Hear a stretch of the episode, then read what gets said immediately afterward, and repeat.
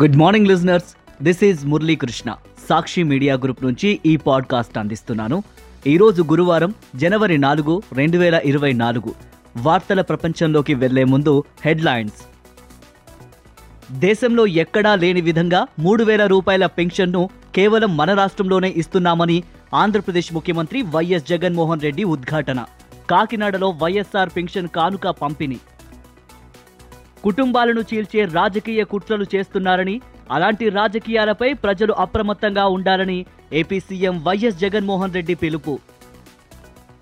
అదానీ గ్రూపునకు భారీ ఊరట. దర్యాప్తునకు సిట్ లేదా సిబిఐకి బదిలీ చేసేందుకు సుప్రీంకోర్టు నిరాకరణ. సెబీ దర్యాప్తులో జోక్యం చేసుకోలేమని ధర్మాసనం స్పష్టీకరణ. తెలంగాణలో భారీ సంఖ్యలో ఐఏఎస్ ఐపీఎస్ అధికారుల స్థానచలనం. తెలంగాణలో ఆరు గ్యారంటీల అమలు కోసం ఇందిరమ్మ కమిటీలు టీపీసీసీ విస్తృత స్థాయి కార్యవర్గ సమావేశంలో నిర్ణయం. ప్రతిపక్ష ఇండియా కూటమి కన్వీనర్గా బీహార్ ముఖ్యమంత్రి నితీష్ కుమార్. ఇరాన్లో సులేమానీ సంస్మరణ ర్యాలీ వద్ద జంట పేలుళ్ళు వంద మందికి పైగా దుర్మరణం. ప్రపంచ మార్కెట్ ప్రభావం భారత స్టాక్ మార్కెట్ సూచీలకు రెండో రోజు నష్టాలే. రెండో క్రికెట్ టెస్ట్ తొలి ఇన్నింగ్స్లో యాభై ఐదు పరుగులకు దక్షిణాఫ్రికా నూట యాభై మూడు పరుగులకు భారత్ ఆలౌట్ ఒకే రోజు ఇరవై మూడు వికెట్లు. దేశవ్యాప్తంగా ఏ రాష్ట్రంలోనూ ఇవ్వని విధంగా వైఎస్ఆర్ పెన్షన్ కానుక ద్వారా అవ్వాతాతలకు నెలకు మూడు వేల రూపాయల చొప్పున పెన్షన్ను మన రాష్ట్రంలో మాత్రమే అందిస్తున్నామని ఆంధ్రప్రదేశ్ ముఖ్యమంత్రి వైఎస్ జగన్మోహన్ రెడ్డి చెప్పారు. మాట నిలబెట్టుకుంటూ పింఛన్ మొత్తాన్ని పెంచి ప్రతి నెల అరవై ఆరు పాయింట్ మూడు నాలుగు లక్షల మందికి వారి ఇళ్ళ వద్దకే అందిస్తున్నామని అన్నారు. ఇందుకోసం నెలకు రెండు వేల కోట్ల రూపాయల వరకు ఖర్చు చేస్తున్నామని తెలిపారు. పెన్షన్ మొత్తాన్ని పెంచడమే కాకుండా అర్హులందరికీ సంతృప్త స్థాయిలో లబ్ధి చేకూరేలా పెన్షన్ల సంఖ్యను కూడా పెంచామని వివరించారు. బుధవారం కాకినాడ రంగరాయ వైద్య కళాశాల క్రీడా మైదానంలో ముఖ్యమంత్రి వైఎస్ జగన్ పెంచిన వైఎస్ఆర్ పెన్షన్ కానుక సొమ్మును లబ్ధిదారులకు స్వయంగా అందజేశారు. కొత్త సంవత్సరం అంటే కేవలం క్యాలెండర్ మార్పు మాత్రమే కాదని అన్నారు. కొత్త సంవత్సరం అంటే ప్రతి ఒక్కరి జీవితంలో ఆదాయం ఆనందం పెరగాలని ఆకాంక్షించారు. గతంలో ఐదేళ్ళ చంద్రబాబు నాయుడు పాలనలో పెన్షన్ల కింద ఒక్కొక్కరికి సగటున యాభై ఎనిమిది వేల రూపాయలు మాత్రమే ఇవ్వగా తాము ఈ నాలుగున్నరేళ్ళలో ప్రతి లబ్ధిదారుడికి ఒకటి పాయింట్ నాలుగు ఏడు లక్షల రూపాయలు అందజేశామని వెల్లడించారు. రాష్ట్రంలో కొందరు వ్యక్తులు కుటుంబాలను చీల్చే రాజకీయ కుట్రలకు పాల్పడుతున్నారని ఇలాంటి కుట్రల పట్ల ప్రజలంతా అప్రమత్తంగా ఉండాలని ఏపీ ముఖ్యమంత్రి వైఎస్ జగన్మోహన్ రెడ్డి సూచించారు. మంచి చేయడం పేదవాడికి అండగా నిలబడటమే మీ బిడ్డకు తెలిసిన రాజకీయమని వ్యాఖ్యానించారు. ప్రతిపక్ష నేతలు రాబోయే రోజుల్లో ఇంకా ఎక్కువ అబద్ధాలు చెబుతారని పొత్తులతో మోసపూరితంగా మీ ముందుకు వస్తారని అన్నారు.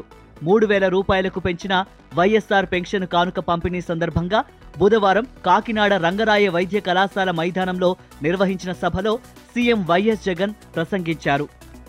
దత్తపుత్రుడు దత్త తండ్రి ఇద్దరూ కలిసి రెండు వేల పద్నాలుగు ఎన్నికలప్పుడు రాష్ట్రంలో ప్రతి పేదవాడికి మూడు సెంట్ల స్థలం ఇల్లు కట్టిస్తామని వాగ్దానం చేసి చివరికి ఒక్క సెంటు కూడా ఇచ్చిన పాపాన పోలేదని మండిపడ్డారు.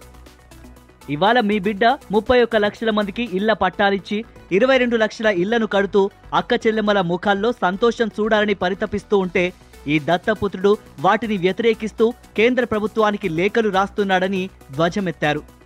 పేదల కోసం కట్టే ఇళ్ళలో ఇంటి స్థలాల్లో అవినీతి జరిగిందంటూ ఆ కార్యక్రమాన్ని ఆపించాలనే దిక్కుమాలిన ఆలోచన చేస్తున్నారని విపక్షాలపై నిప్పులు చెరిగారు.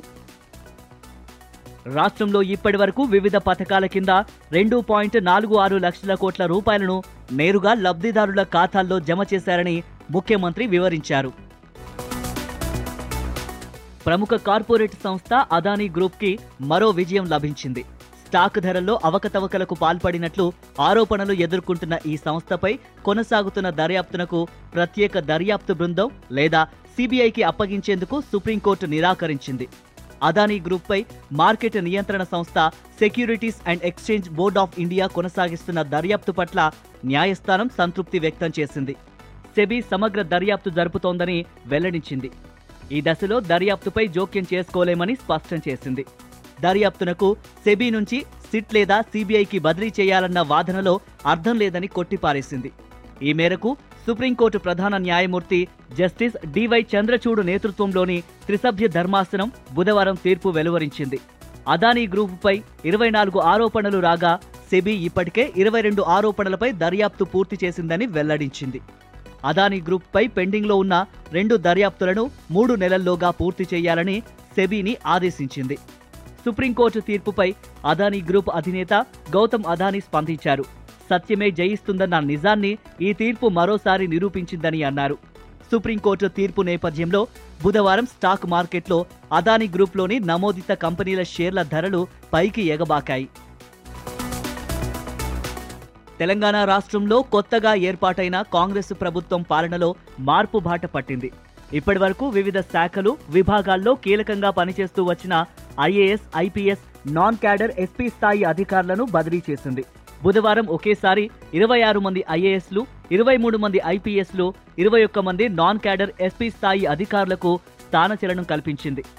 ఐఏఎస్లో పద్దెనిమిది మందికి పూర్తిగా కొత్త బాధ్యతలు అప్పగించగా మిగతా ఎనిమిది మందికి అదనపు బాధ్యతలను అప్పగించారు. ఐదు జిల్లాలకు కొత్త కలెక్టర్లను నియమించారు. ఐపీఎస్లలో అందరినీ కొత్త స్థానాలకు బదిలీ చేశారు. నాన్ క్యాడర్ ఎస్పీ అధికారులకు కొన్ని స్థానాల్లో కీలక పోస్టింగ్లు ఇచ్చారు. రాష్ట్రంలో కొత్త ప్రభుత్వ కార్యక్రమాలు అమలు చేయడం ఇష్టం లేని పద్దెనిమిది గంటలు పనిచేయాలా అని అసంతృప్తిగా ఉండే అధికారులను పెద్దగా పనిలేని స్థానాలకు బదిలీ చేయడానికి సర్కారుకు అభ్యంతరం లేదని ఇటీవల ముఖ్యమంత్రి రేవంత్ రెడ్డి వ్యాఖ్యానించిన విషయం తెలిసిందే. ఇది జరిగి వారం గడవక ముందే భారీగా ఐఏఎస్లు ఐపీఎస్ అధికారుల బదిలీలు జరగడం గమనార్హం.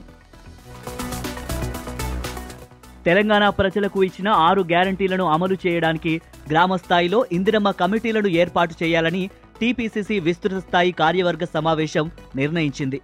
ప్రతి గ్రామానికి వార్డుకు ఐదుగురితో ఏర్పాటు చేసే కమిటీల ద్వారా ఆరు గ్యారంటీలను ప్రజలందరికీ అందించేలా పనిచేయాలని తీర్మానించింది.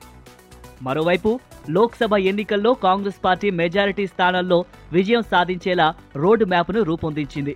టీపీసీసీ అధ్యక్షుడు రాష్ట్ర ముఖ్యమంత్రి రేవంత్ రెడ్డి అధ్యక్షతన బుధవారం గాంధీభవన్లో విస్తృత స్థాయి కార్యవర్గ సమావేశం జరిగింది.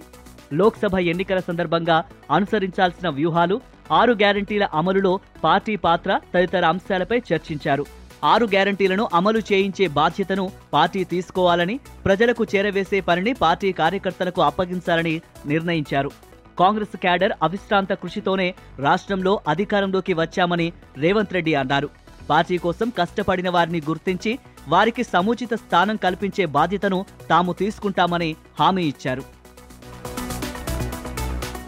ప్రతిపక్ష ఇండియా కూటమి కన్వీనర్ ఎవరన్న దానిపై కొంత స్పష్టత వచ్చింది. జేడీయూ సీనియర్ నేత బీహార్ ముఖ్యమంత్రి నితీష్ కుమార్కు విపక్ష కూటమి కన్వీనర్గా నియమించనున్నట్లు తెలుస్తోంది.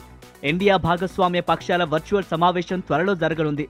కన్వీనర్ నియామకంపై ఈ భేటీలో తుది నిర్ణయం తీసుకోనున్నట్లు సమాచారం. నితీష్ కుమార్ను కన్వీనర్గా నియమించాలన్న ప్రతిపాదన పట్ల కూటమిలో ప్రధాన పక్షమైన కాంగ్రెస్ సానుకూలంగా ఉన్నట్లు ప్రచారం సాగుతోంది. ఇదిలా ఉండగా రాబోయే లోక్సభ ఎన్నికల కోసం ఈ నెల ముప్పైవ తేదీ నుంచి దేశవ్యాప్తంగా ఉమ్మడి ప్రచారం ప్రారంభిస్తామని ఇండియా కూటమి నేతలు వెల్లడించారు. అమెరికా డ్రోన్ దాడిలో హతమైన ఇరాన్ అత్యున్నత సైనిక జనరల్ సులేమానీ సంస్మరణ సభలో భారీ పేలుళ్ళు సంభవించాయి. ఈ ఘటనలో వంద మందికి పైగా ప్రాణాలు కోల్పోయారు. నూట ఎనభై ఎనిమిదికి పైగా క్షతగాత్రులయ్యారు. బుధవారం మధ్యాహ్నం మూడు గంటల సమయంలో కెర్మాన్ నగరంలోని ఖాసిం సులేమానీ సమాధి దగ్గర నాలుగో సంస్మరణ ర్యాలీ జరుగుతూ ఉండగా సాహెబ్ అల్ జమాన్ మసీదు సమీపంలో రోడ్డుపై ఈ పేలుడు ఘటన జరిగింది. ఇది ఉగ్రవాద దాడేనని కెర్మాన్ నగర డిప్యూటీ గవర్నర్ రెహమాన్ చెప్పారు. అయితే దాడికి పాల్పడింది ఎవరన్నది ఇంకా తెలియరాలేదు. ఫైనాన్స్ మెటల్ ఫైనాన్స్ రంగాల్లో షేర్లలో అమ్మకాలు వెల్లువెత్తడంతో భారత స్టాక్ సూచీలు రెండో రోజు బుధవారం సైతం నష్టాలు చవిచూశాయి.